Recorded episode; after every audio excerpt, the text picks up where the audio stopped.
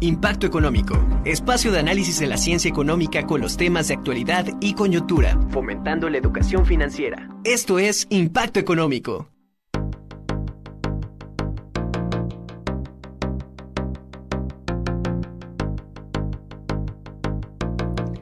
Hola, ¿cómo están? Muy buenas tardes, un gusto saludarlos como todos los lunes, hablando de temas de interés para usted, pero sobre todo para su monedero. Y es que hoy tenemos un tema muy importante. Estamos en la semana llamada así a nivel internacional, la Semana Global del Dinero o la Money Global Week, donde los especialistas de todo el mundo están dando su granito de arena para impulsar la educación financiera.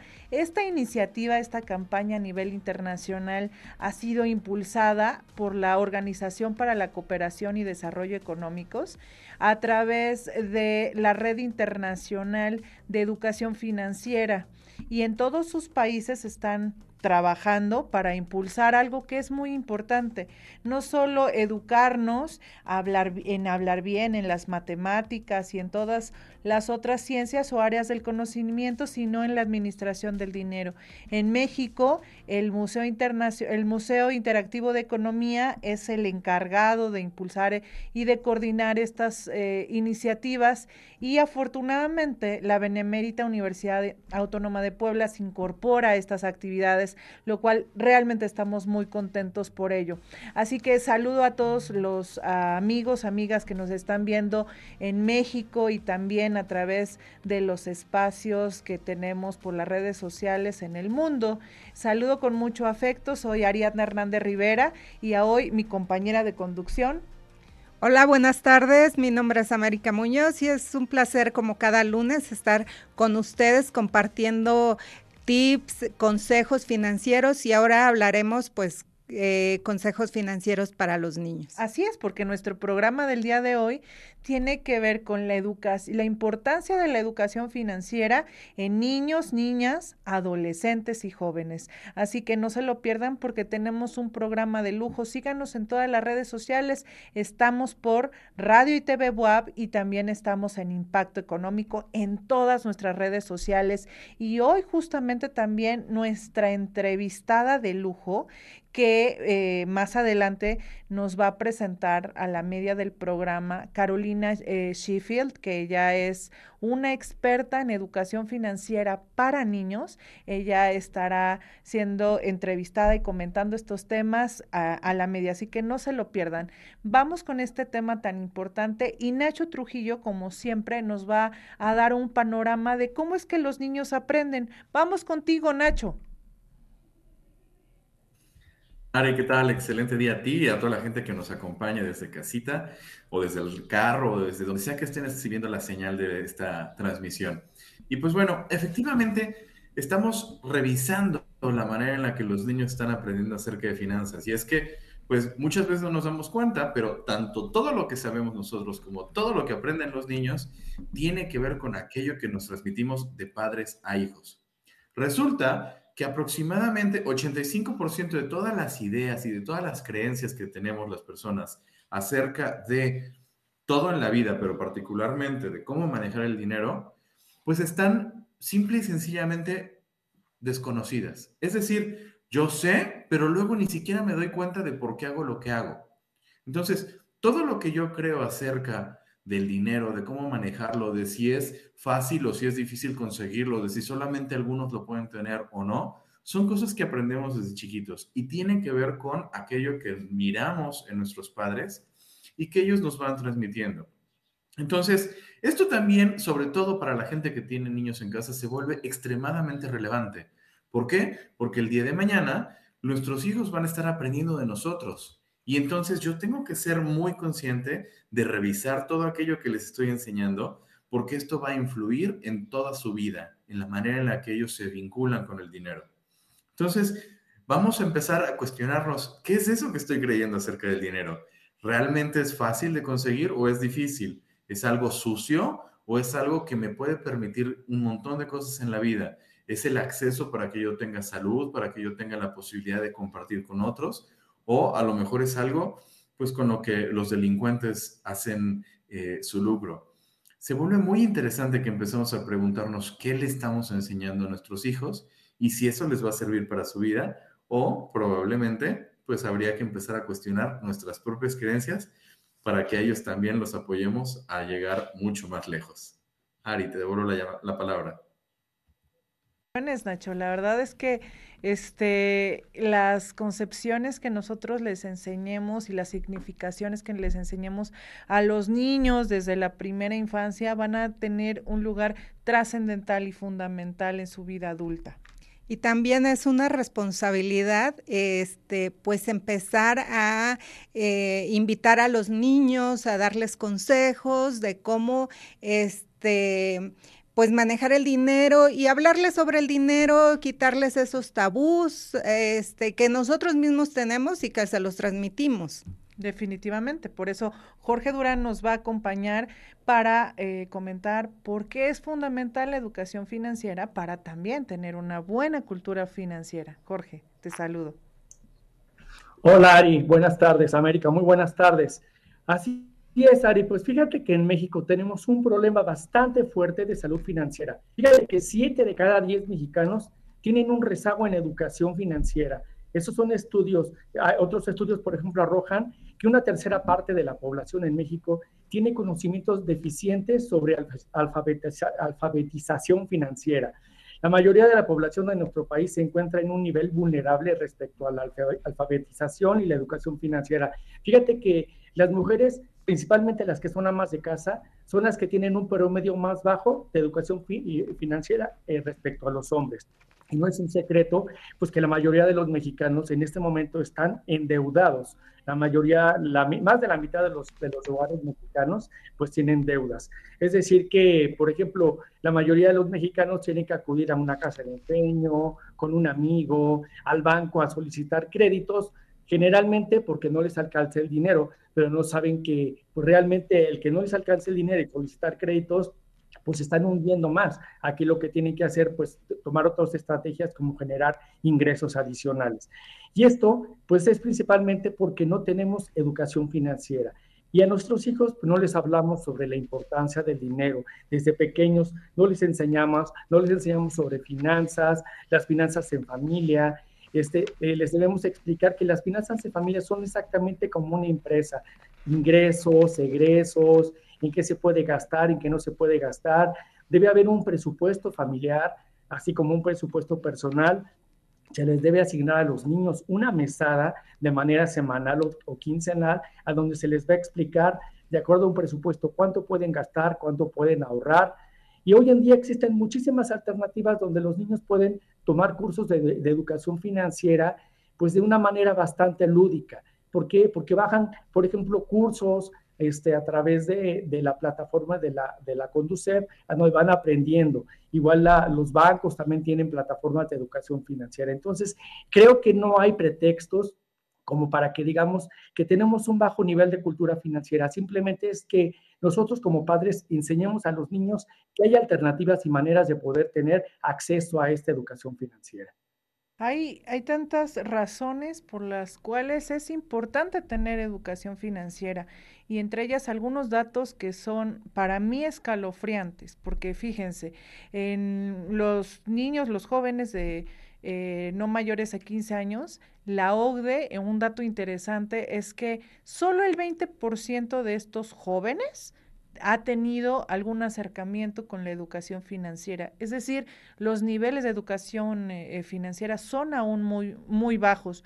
Por eso, América Muñoz, nos vas a platicar de por qué crecemos con malos hábitos y este, esto qué impacto tiene, América. Claro que sí, Ari. Fíjate que eh, Jorge y Nacho hablaban de cosas muy importantes.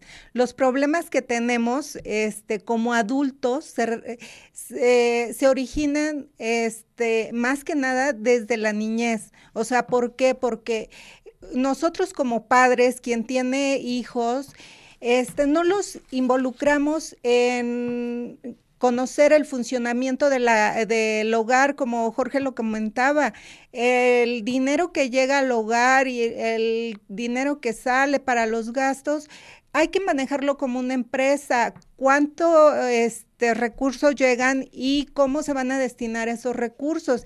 Es muy importante incluir a los niños desde pequeños en el presupuesto familiar, este, determinar cada partida para qué es. También hablarles de dinero no es malo, ya lo comentaba Nacho, o sea, el enseñarles que este, eso, esas frases tan...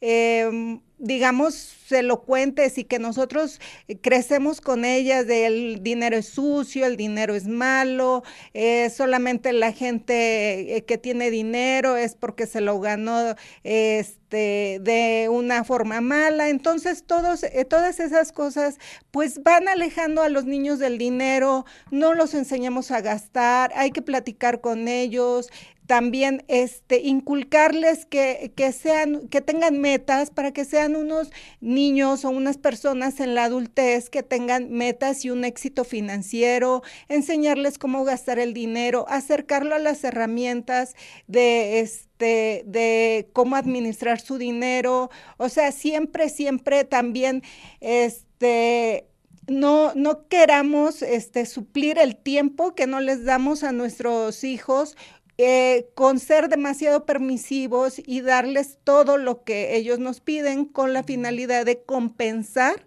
esa falta de tiempo. Entonces, sí seamos responsables porque tengamos en cuenta que ellos un día van a ser adultos y ellos también tienen que generar sus recursos y también deben de aprender a administrarlos y qué mejor desde una edad temprana.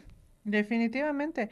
Eh, fíjate, siguiendo con estos datos, en una encuesta que hizo Mastercard, encuentra que el 50% de los jóvenes no tienen educación financiera en América Latina. Entonces, seguimos con datos y datos. El, eh, en otra encuesta de la OCDE, el 17% de los encuestados en América Latina, su educación financiera, dice, de los estudiantes jóvenes en América Latina, el 17% su educación financiera es baja.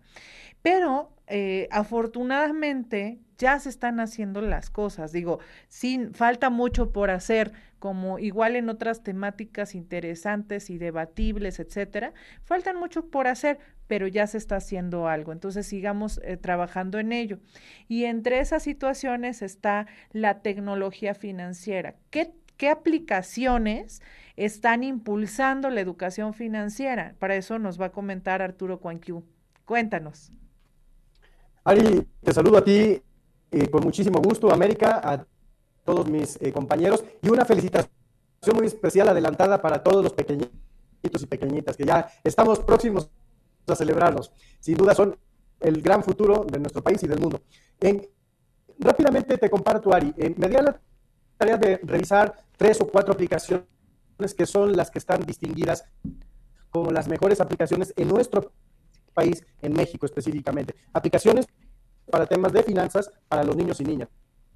Para mi sorpresa, dos de esas aplicaciones, una que se llama Mi Banjico y la otra Dale Play a tu dinero, por cuestiones técnicas no se puede bajar la aplicación que por el tema de Android. Entonces hay mucho ojo para las instituciones que están promoviendo justamente estas aplicaciones, porque al final, bueno, pues la intención es que los pequeñitos puedan bajarlas o inclusive nosotros como adultos para mostrárselas a los pequeños. Y bueno, por estos pequeños detalles, pues no hay una interfase correcta y entonces yo ya no tengo acceso a estas plataformas. Ahí es como una llamada de atención importante, pero bueno, eh, una de las que sí pude revisar se llama Mi Dinero y Yo. Esta está ubicada en un instituto de Santa Lucía y se me hace interesantísimo porque es un tema muy lúdico.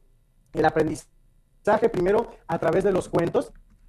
Y esto es fabuloso porque viene de una manera es ilustrada, pero además de una manera muy sencilla de cosas de qué es el dinero, de dónde se obtiene el dinero, qué es un gasto, qué es una inversión, aspectos muy básicos que son niños. Para quien esté en televisión por acá cerca, ahí está la aplicación, ahí está.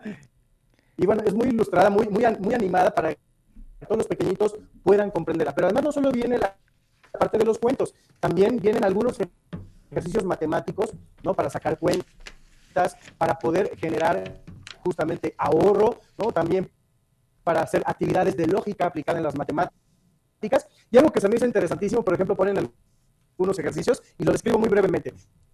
Ponen en una imagen un monedero, ponen en otra imagen una alcancía y en otra una pues, caja de ahorro. Y entonces te ponen unas monedas de diferente valor, vamos a suponer de un peso, de dos pesos y de cinco pesos. Y te dicen, ¿a dónde las vas a colocar? Entonces me hace muy interesante porque dices, bueno, pues en los tres lugares las puedo colocar. Sin embargo, para aprobar este ejercicio, la moneda de menor valor la tienes que colocar al monedero. ¿Qué significa? Que esa es la que me voy a gastar.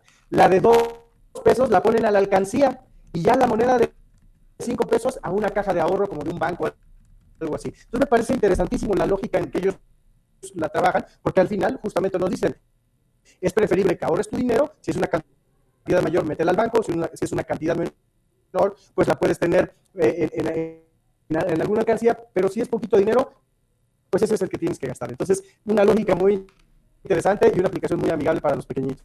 Muchas gracias, eh, Arturo. y, justamente hablando de los niños y de la importancia del dinero, cabe resaltar que algunos países están trabajando eh, fuertemente con la educación financiera, como es el caso de Estados Unidos, donde hay muchas organizaciones a favor de este tipo de, de educación.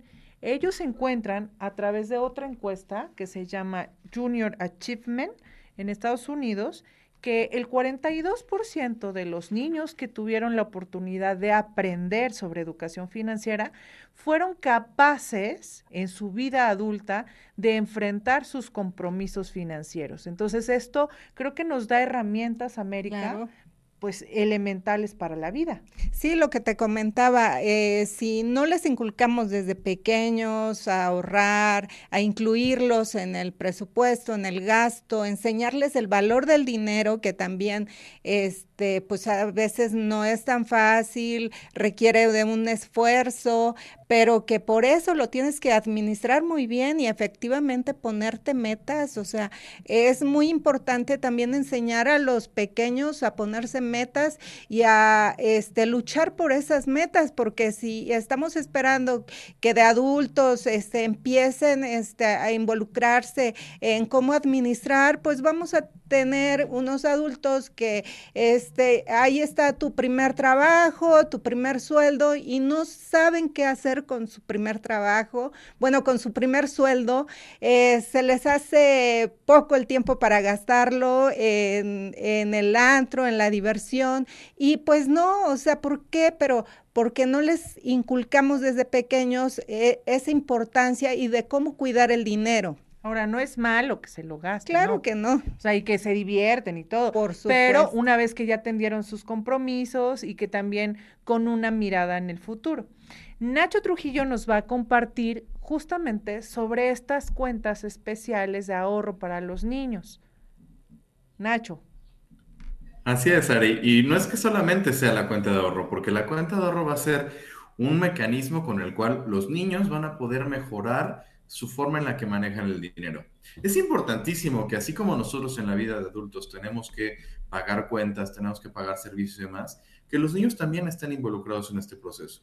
Entonces, ya mis compañeros platicaron un poco acerca de esta idea en la que los niños frecuentemente reciben a lo mejor una mesada. Puede ser que también se les invite a hacer algún, alguna clase de emprendimiento, algún negocio y que por alguna extraña razón tengan otra fuente, tengan otra forma de recibir ingresos. Pero la idea es esta. Los niños deberían de ser muy conscientes del valor de las cosas.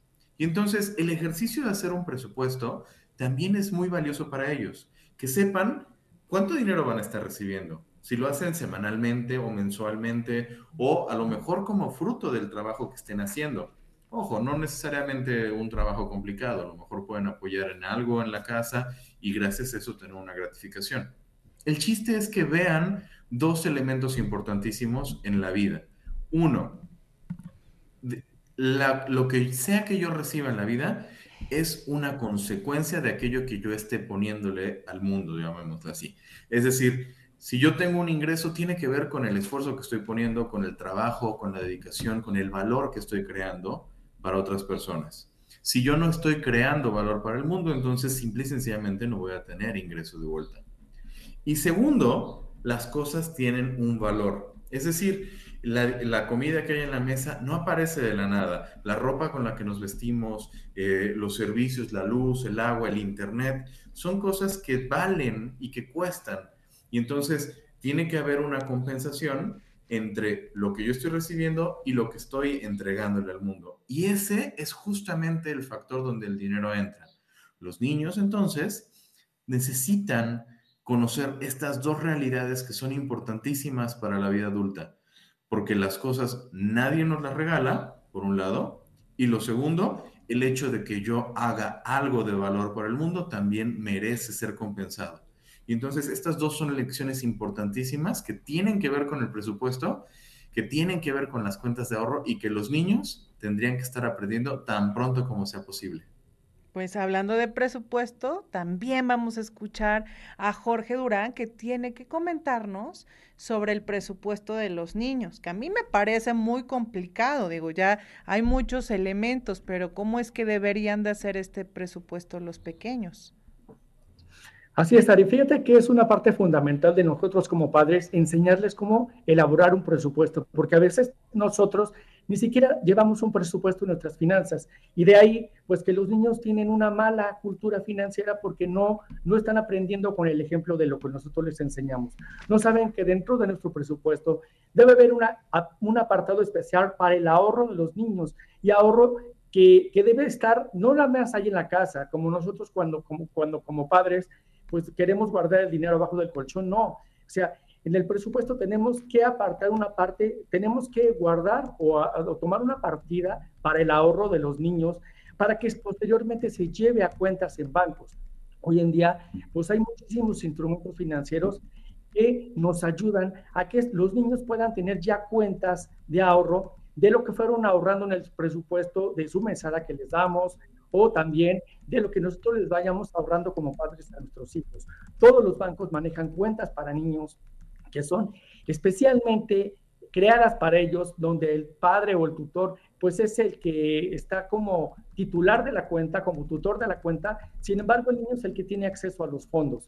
Y de la misma manera, por ejemplo, en el Afore existen cuentas especiales para niños, en la aplicación de Afore Móvil, que es del gobierno federal, también existe un apartado para que ese ahorro que se utilizó o que se asignó en el presupuesto se pueda meter directamente a esa, cuenta de Afore y vaya creciendo para que cuando ya pues están en una edad de retiro, pues ya tengan una cantidad suficiente. Y hay un instrumento que en este momento es excelente también y que también les puede servir para ahorrar lo que asignaron en el presupuesto, que es, por ejemplo, la cuenta de CETES Directo Niños, en donde, pues en este momento los CETES están dando un rendimiento por arriba del 11%.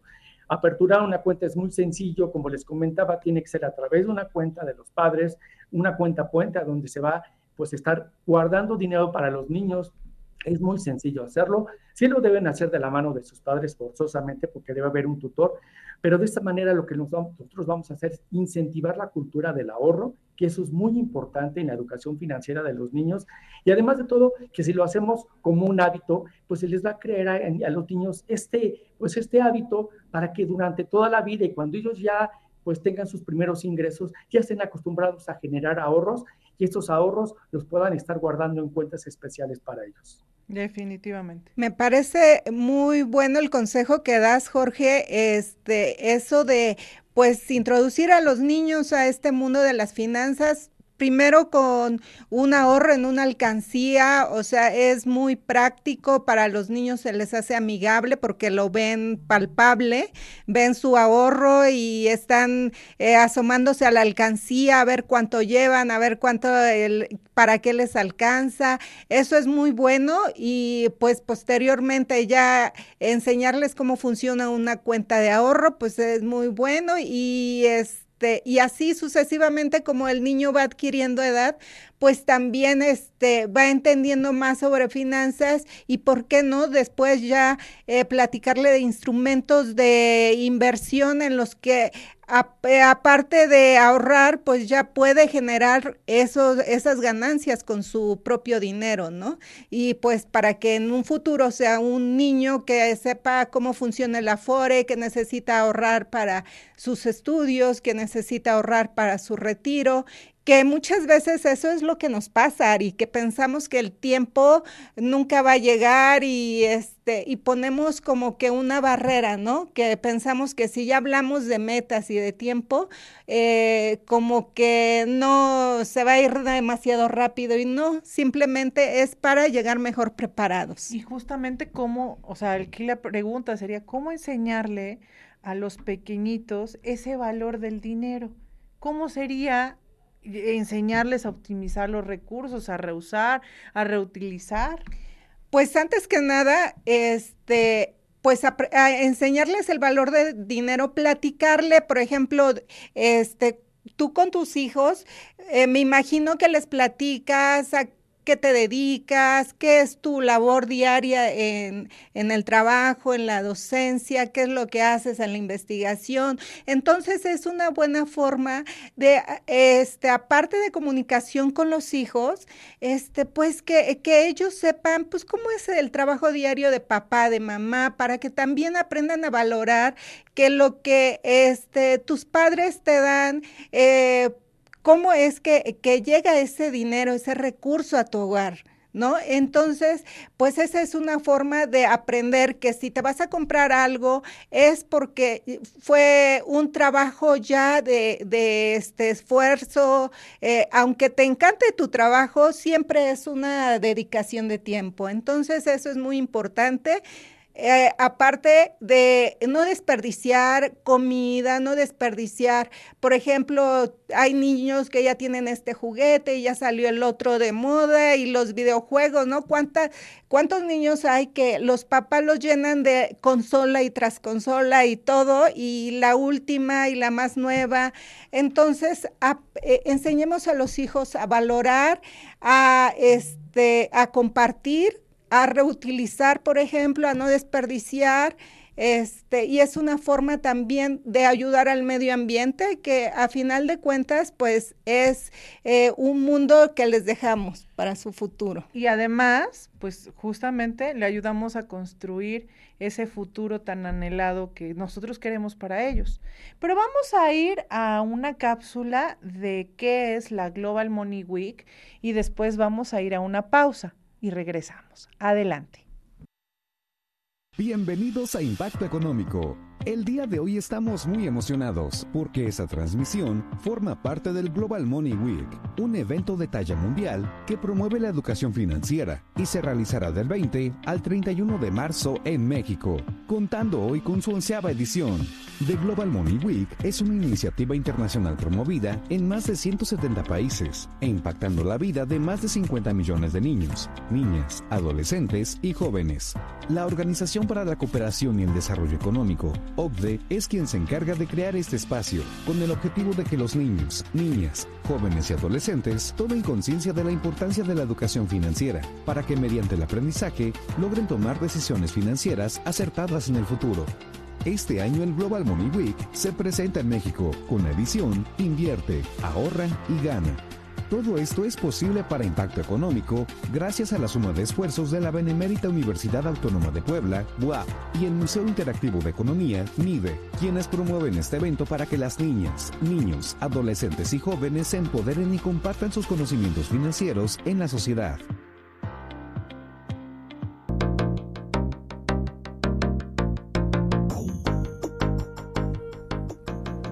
Estamos de regreso en Impacto Económico, como siempre, hablando de temas importantes para todos ustedes y por supuesto para su monedero. Y es que hoy que estamos trabajando en esta campaña, nos unimos a esta campaña a nivel mundial de la Global Money Week, por supuesto que estamos con todo para la educación financiera. Hoy tenemos un tema elemental, la educación financiera en niños, niñas, la importancia de la educación financiera en niños, niñas, adolescentes y jóvenes, porque ellos son el pilar de nuestro futuro.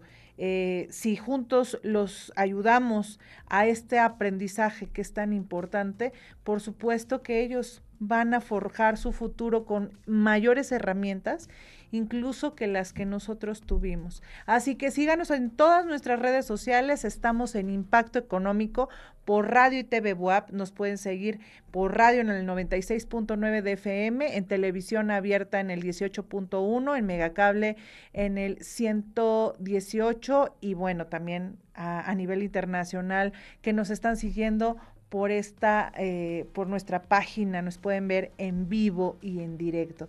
Y justamente nuestra invitada de super lujo el día de hoy, a quien le mandamos un fuerte abrazo hasta Uruguay. ¿Cómo estás? A la maestra María Carolina Sheffield, si es que ahorita me corriges cómo se pronuncia bien tu nombre, eh, para no tener confusiones, Pedrago, Pedragosa. ¿Cómo estás, Caro? Te mando un fuerte abrazo. Un gusto saludarte. Hola, buenas tardes. Estar acá contigo. No sé si se me escucha bien. Te escucho muy bien. Es, es un gusto saludarte, querida Caro, porque tú has dedicado los últimos años a estar trabajando, investigando esta educación financiera en los niños, que es un quehacer importantísimo. Por eso yo te pregunto, querida Caro, es quién debería de enseñarle eh, esta alfabetización financiera a los pequeños. Es un tema de los expertos, que, como nosotros, quienes deberían compartirle estos conocimientos a los pequeños, o son los maestros, obligación educativa, ¿no? Digo, tú has estado estudiando incluso eh, estos elementos en, en, Argentina, en la cual ya tienen hasta una ley de educación financiera.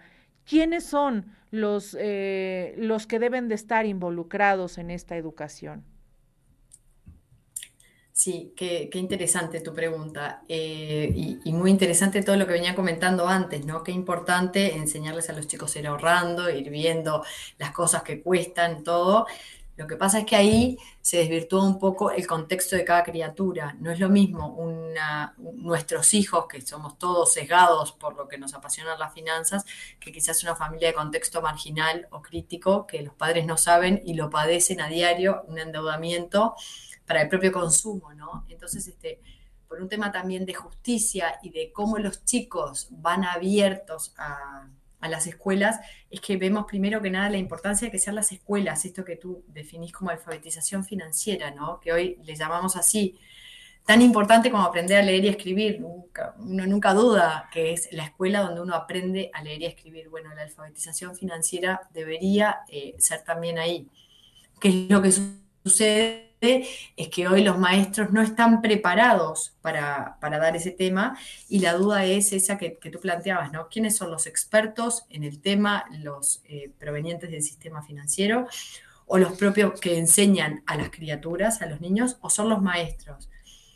A priori uno piensa que lo mejor sería entrenar a los maestros para que ellos lo pudieran este, enseñar a los niños, no solo porque ellos tienen toda eh, la formación pedagógica, didáctica y psicológica, sino además y también porque lo pueden aplicar con transversalidad a muchos temas que ven a lo largo del año con sus alumnos, ¿no? Entonces, bueno, ahí está donde eh, está un poco el debate. el, sistema financiero se pone a disposición pero como ideal sería que eh, se entrenara a los maestros para que ellos fueran los que van a las aulas. Y, hoy hablabas de Young Enterprise, este, y, eh, no, Young Achievement, eh, que es, este, acá se llama Desarrollo Empresarial, esa organización, nada que ver la traducción, pero en Inglaterra tienen un, grupo que se llama Young Enterprise, que lo que hacen es eso, ¿no? Entrenan a los maestros, a los que les enseñan es a los maestros, los expertos no van a las aulas. En el aula, quien tiene toda la soltura y el conocimiento es el maestro. Oye, hay muchos retos en América Latina, sin duda. Conocer los pilares de la educación financiera es algo elemental. ¿Cuáles serían estos pilares? Eh, los pilares a priori serían cuatro, que serían ahorro, donación, consumo e inversión, ¿no? Como tú decías bien, gastar se tiene que gastar, entonces el consumo tiene que estar, somos humanos, este, no pretendemos hacer máquinas que solo ahorren, donen e inviertan, tienen que también consumir, es parte de, de la vida, pero todo eso atravesado por un, no sé si llamarlo también pilar o, un concepto muy importante que sería lo que es la planificación financiera, bajar los números a tierra, organizar qué es lo que tenemos, cómo lo vamos a asignar, de qué manera. También dentro de eso, eh, ir calibrando, ¿no? ¿Qué son gastos necesarios y qué son gastos que realmente me interesan, pero que no los necesito? Y además todo el tema, eh, paulatina, empezar con estos cuatro pilares, pero paulatinamente ir agregando más cosas. El endeudamiento, comparar tasas de interés, no ir al que me hizo más propaganda y, al que considero más fácil. Comparar tasas de interés, porque a la larga tengo todo lo que es este. En el componente de la cuota tenemos una parte que amortiza mi deuda y otra parte que es interés perdido. Ver que esa pérdida sea la más chica posible también que la vida tiene impuestos, o sea, nosotros eh, cuando se hace en el aula que la maestra diga, chicos, esto cuesta y, hay que pagar una parte. Entonces, y ahí volviendo también que alguien lo había comentado antes, la diferencia entre mi sueldo nominal y mi sueldo líquido, hay una brecha ahí, bueno, no, perfecto, es, es la parte del deber como ciudadano que uno tiene que aportar. También el uso de tarjetas de débito y crédito, ¿no? No es que uso la tarjeta y es algo este, mágico, que, sale la plata no sé de dónde, porque yo la verdad no la uso. Bueno, hay un trasfondo ahí de, números y, de, importes económicos que, también tienen que entenderlo y saber, o sea, usar la tarjeta, pero saber que esa plata que estoy gastando sale de algún lado y se paga en algún momento. Diferida en el tiempo, sí, pero a la larga es la misma erogación.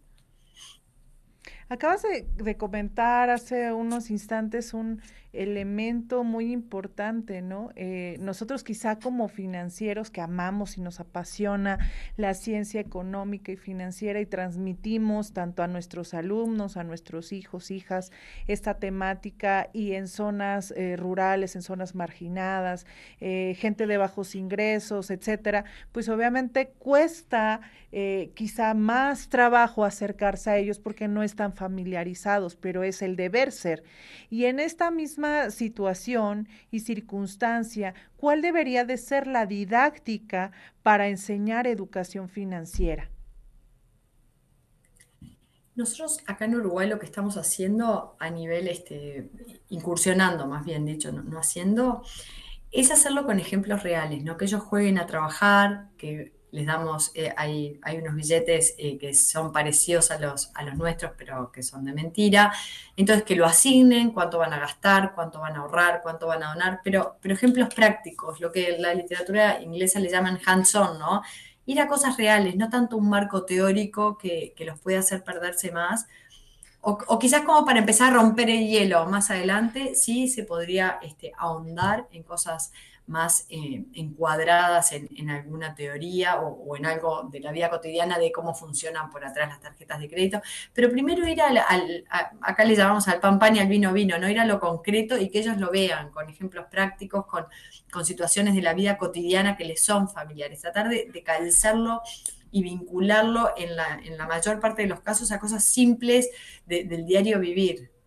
Oye, qué, qué eh, de verdad, qué, qué buena entrevista, sobre todo cuando hay expertos en el tema como tú, que parecen tan simples, pero que realmente hay una profundización de análisis y horas teóricas de estudio, pero también horas prácticas. Y es un deber ser en cualquier parte del mundo donde estamos, porque el saber manejar el dinero es una herramienta para la vida. Así que te agradezco hoy eh, en esta pues campaña mundial que estés participando con nosotros en México con tu conocimiento. Muchísimas gracias, eh, Caro. Te mando un fuerte abrazo hasta Uruguay. Muchas gracias por tu tiempo. Que tengas excelente tarde.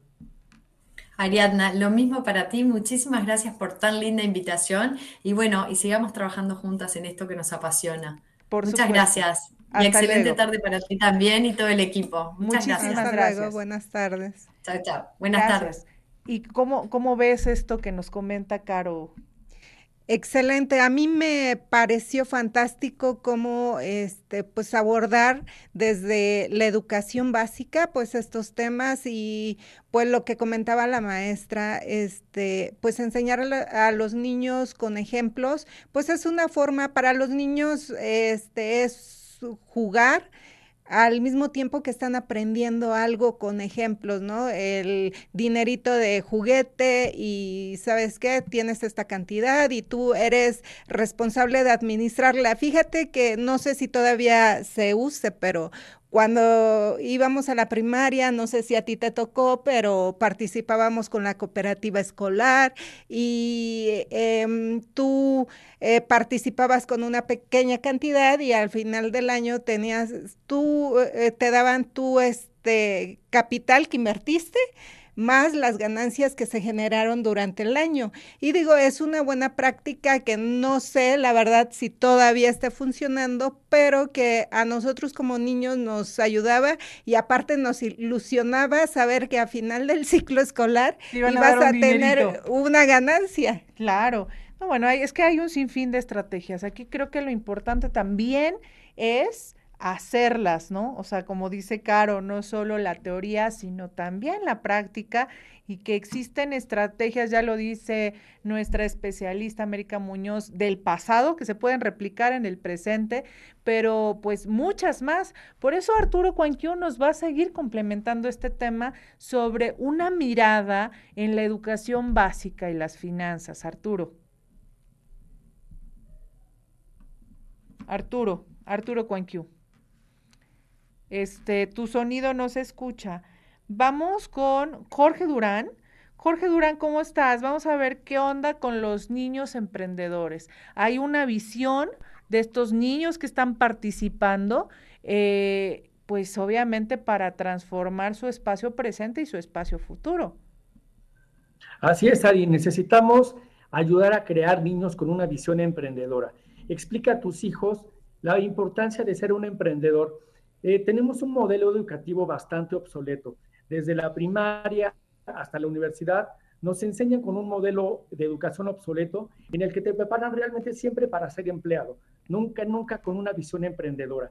Aquí es eh, parte de nosotros como, como padres enseñarles a emprender y algunas ideas que le podemos dar a, a, los padres para que les enseñen a sus hijos a emprender, primero que nada, pues es que les desarrollen una cultura financiera a través de pláticas de educación financiera, ya les expliqué que hay en las plataformas de los bancos, de la Conducef, tienen que ayudarles a sus hijos a mejorar sus habilidades comunicativas que son básicas, pues para poder emprender cualquier tipo de negocio. Debemos ayudarlos a que se empoderen. Eh, debemos generar con ellos algunas herramientas, algunas estrategias de apoyo para que ellos puedan tener crecimiento. Debemos explicarles pues que la cultura del fracaso pues es, es igual aprendizaje y que de los errores se aprende y que nos puede, podemos caer muchas veces, pero bueno, debemos intentarlo y es prueba y error, prueba y error y en cualquier momento pues vamos a tener éxito. Y vamos a explicarle que todos, todos podemos ser ganadores, que en este mundo no hay perdedores, los perdedores solamente lo tenemos en la mente, porque toda la gente tiene la misma capacidad para poder tener crecimiento. Debemos inculcar a nuestros hijos pues la, lectura, esto les va a ayudar a tener un mejor léxico, mejor vocabulario para que puedan pues comunicarse mejor con las personas y puedan pues tener éxito en los negocios. Y también si nosotros somos emprendedores o si no lo somos, debemos ayudarles a, nuestros hijos a que eh, generen una empresa. Si tenemos un negocio, pues hay que involucrarlos desde pequeños, pues en esta idea de los negocios. ¿Sabes qué? Mira, yo voy a vender ahorita, acompaña, voy a mis clientes, voy a hacer unas facturas, quiero que veas cómo está el tema del presupuesto de la empresa. Y de esta manera los niños van a crecer con una visión emprendedora y cuando sean grandes, pues no van a tener esa visión de ser empleados, sino pues van a entrar en el mundo de la, del emprendedurismo, que es algo que nos hace falta mucho en México. Es que cambiarnos el chip es, es una tarea que pareciera complicada y difícil, pero hay que hacerla, América. Sí, por supuesto, y este, pues, como siempre decimos, es muy importante eh, inculcar a los niños y este este, pues invitarlos a que vean nuestras actividades, a que vean cómo hacemos los pagos, a que vean que eh, hacer la lista del mercado, del súper con ellos, para ver qué es lo que realmente necesitamos comprar, para comprar sobre una lista y comprar realmente lo que necesitamos. O sea, y ya lo decía la, la maestra y muy acertadamente, nosotros como padres debemos de inculcarlos porque es lo primero que que el niño aprende, ¿no? Lo que vive en el hogar.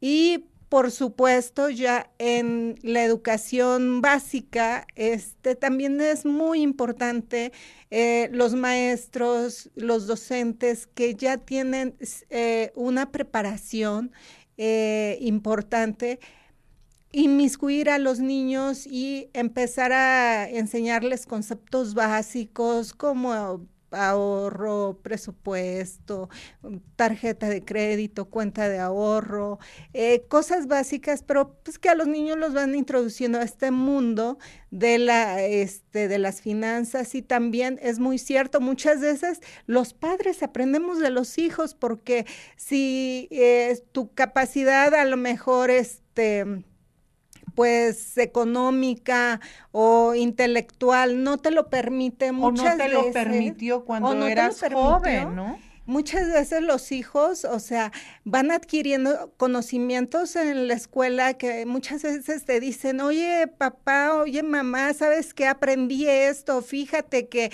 y tú cómo tienes tus cuentas de ahorro y tú ya te estás preparando para el retiro y este, y la casa, fíjate que, ¿por qué no has comprado una casa propia?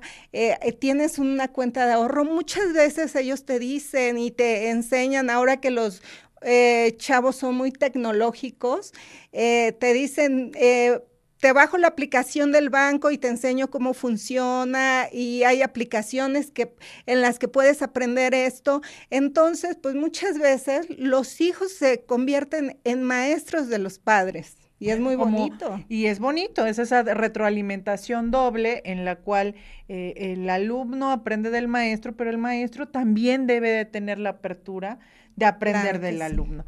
Y bueno, en esta misma tesitura, ahora sí regresamos con Arturo Cuanquiu para que nos platique sobre esta mirada en la educación básica y las finanzas.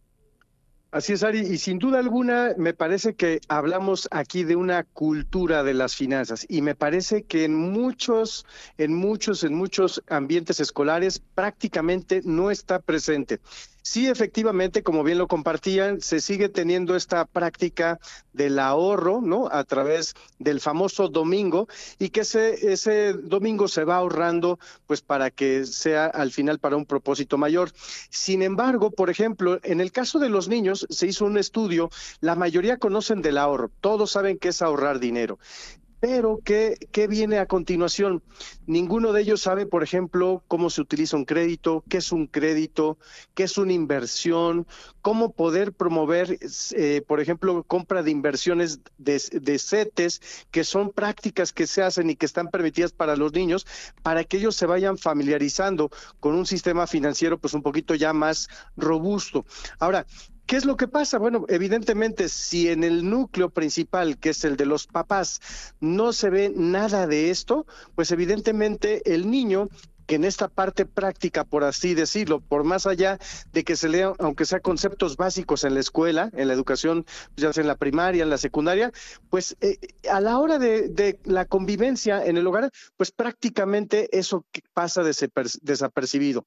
Ahora, hay algunas instituciones que en específico ellos sí se enfocan en estos aspectos financieros. Hay, por ejemplo, una del modelo Montessori que me llamó mucho la atención porque ellos sí propician un escenario real.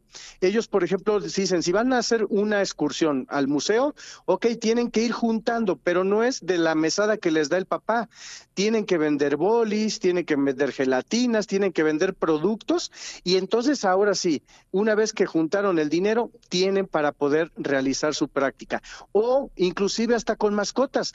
Ellos hacen cargos de mascotas y ellos tienen que proveer absolutamente todo a través de generar el dinero. Entonces me parece que cuando el niño genera este nivel de conciencia, pues entonces ahora sí podemos hablar de un aprendizaje. Sin embargo, reitero, casi en la mayoría de los ambientes escolares está prácticamente nulificado todo este tema de cultura de las finanzas de los niños. Y solamente para concluir, me parece muy importante, por ejemplo, en el caso de la educación media superior, es decir, ya pasaron de la secundaria a la preparatoria, pues curiosamente se olvidan de las finanzas. Y entonces, pues yo ahí hago una reflexión y hago una pregunta, es cuando el niño se supone que empieza a adquirir un, nivel de conciencia mayor y simple y sencillamente las finanzas desaparecieron. Entonces, bueno, es, es, una gran reflexión que se deja ahí para el sistema eh, financiero y educativo.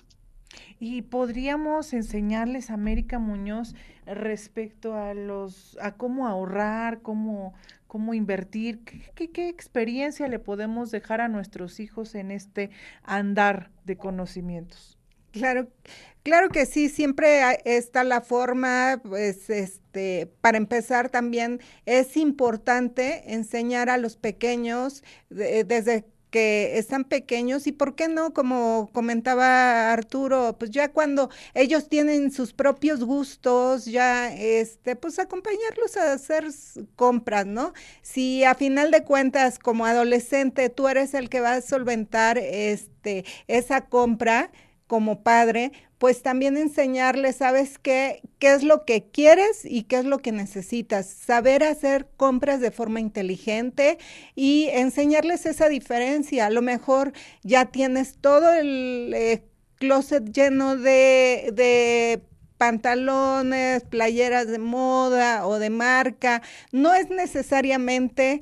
Este, este, eh, enseñarles o cumplirles el capricho de comprar la marca. Muchas veces sí, la ropa de marca a lo mejor tiene tecnología, les, le invierten a sus tecnologías y a lo mejor hacen que eh, la ropa sea fabricada con prendas inteligentes que te ayuden mejor a, hacer ejercicio o el zapato deportivo que te, eh, que te ayuda para que corras mejor y, y tengas buen rendimiento. Pero si no eres atleta, pues como que está de más eh, comprar una prenda tan costosa, entonces también es muy importante enseñarles esa diferencia, qué es lo que necesitas y qué es lo que quieres comprar o lo que compras compulsivamente. Entonces, eso yo creo que a cualquier edad es muy importante enseñarle al, pequeño también. Eh, si le destinamos una mesada, un domingo, como lo comentaba Arturo, pues saber que ese domingo que, que o esa mesada la tiene que eh, distribuir para todos sus, sus necesidades, para que a final de, de la mesada, pues no se quede sin dinero y sabes qué es que no me alcanzó, porque fíjate que los dulces de la tiendita ya son más caros, entonces, ¿sabes qué? Nada más tienes esta cantidad y tienes que distribuirla. Y si a mitad de mes te quedas sin dinero, pues como los adultos, pues tienes que que distribuir tu sueldo para eh, todo el mes, ¿no? Ya no te toca para más, ¿no? Ni modo. Exactamente. Pero introduzcamos a los niños a través de juegos, eso es lo que propone Arturo Yu con los juegos de mesa. ¿Cuáles serían algunos eh, idóneos, Arturo? Así es, y además de que son muy entretenidos, sin duda alguna, te la puedes pasar dos o tres horas fascinantemente con la familia, pues está el Monopoly, está el turista nacional, el turista mundial. ¿Qué se destaca de esto? Bueno, la importancia de poder hacer compras de propiedades y a partir de que tú haces propiedades, juntas varias propiedades, puedes poner restaurantes, hoteles y cobrar por todo esto. Cuando alguien te visita, evidentemente, pues ese es dinero que tú recibes. Y además las tarjetas sorpresa también, porque es parte de la rutina que se va a presentar, va a haber gastos extraordinarios en la vida real, asimismo se presenta en este juego. Y no solo eso, también tiene que ver mucho, por ejemplo, algunos aspectos de negociación. Ya una vez que hay propiedades para hacer intercambio, se hacen negociaciones, se hacen acuerdos, quizás entre los mismos equipos, pues ellos deciden un poquito decir, bueno, a ver, tú me intercambias, yo te intercambio, tú me apoyas con esto, yo te apoyo con el otro. Pero bueno, es un ejercicio de juego que sin duda alguna, si lo pone uno comparativamente, ya en la realidad, pues también es como tal y se presenta. Así es que ahí, ahí están buenas opciones para que los niños y los papás se entretengan y aprendan. Y también sabes que con el juego que comentas Arturo, se me ocurre algo muy importante que también debemos enseñar a los niños, que también hay errores que cometemos como como ahorradores, como inversionistas, o el simplemente la omisión de hacerlo, de no ahorrar, pues son errores y que pues a final de cuentas pues te, te cuestan y debemos de aprender a superarlos Y también eso enseñarles a los niños que si te vas a equivocar, bueno, ok, no te enojes, mejor ve dónde estuvo tu error y aprende de ellos. O sea, nosotros también como adultos y como padres, pues hemos cometido muchos errores financieros. Dice Nacho, y más nosotros que somos especialistas en este tema, Exactamente. Nosotros hemos equivocado diez veces más que las personas. ¿Y saben por qué les decimos, o sea, y les damos consejos? Precisamente para que no los cometan y para que aprendan de esos errores y este, y les compartimos precisamente por eso, este, porque no se equivoquen o si se equivocan, pues ya sepan cómo hacerle, ¿no? Y, y, esta es una parte que me parece muy bien porque en el Monopoly, pues cuando perdemos todas nuestras propiedades o todo nuestro dinero ganado, pues resulta que, ay, te da coraje, ¿no? Claro. Pues bueno, este tema da para muchísimo más y seguiremos comentando en las siguientes emisiones de nuestro programa. Pero hoy vamos a cerrar con una entrevista muy interesante de eh, una sección que ya tenemos con científicos de muy alto renombre y en esta ocasión tenemos como invitada a la doctora Silvia eh, Guillermo. Entonces vamos a esa entrevista y nos despedimos de ustedes. Soy Ariana Hernández Rivera. América Muñoz y fue un gusto estar compartiendo con ustedes. Vamos a escuchar la entrevista. Gracias. Bienvenidos a la ciencia detrás de la economía. Hola, buenas tardes. Mi nombre es Silvia Guillermo y soy profesora investigadora de la Facultad de Economía de la Benemérita Universidad Autónoma de Puebla. Tengo la oportunidad de compartir con ustedes un poco de información respecto a los efectos que la crisis COVID-19 trajo sobre la actividad económica. La crisis COVID-19 afectó la salud de la población a nivel mundial. Sin embargo, poco se habla de cuáles han sido las afectaciones en la actividad económica. En el caso de Puebla, en el año 2020, que fue el año de mayor crisis, se reportó el 16% de cierre definitivo de negocios formales y también se reportó que el 22% de los negocios informales cerraron de manera definitiva. Aquí nos referimos a aquellos negocios que realizan su actividad de comercio principalmente en las calles. En Puebla se reportó el cierre definitivo de poco más de 73 mil negocios. Y si bien han ido surgiendo nuevos negocios desde el año 2020 mismo, en el 2021 y 2022, la conformación de la actividad económica En el año 2020, los negocios que resultaron más afectados fueron aquellos que se dedicaban al servicio de restaurantes y hoteles. Pero también se reporta que hay 45 mil personas que se ocupaban por cuenta propia, menos que las que había en 2019. Bueno, yo espero que esta información les haya resultado de utilidad e interesante.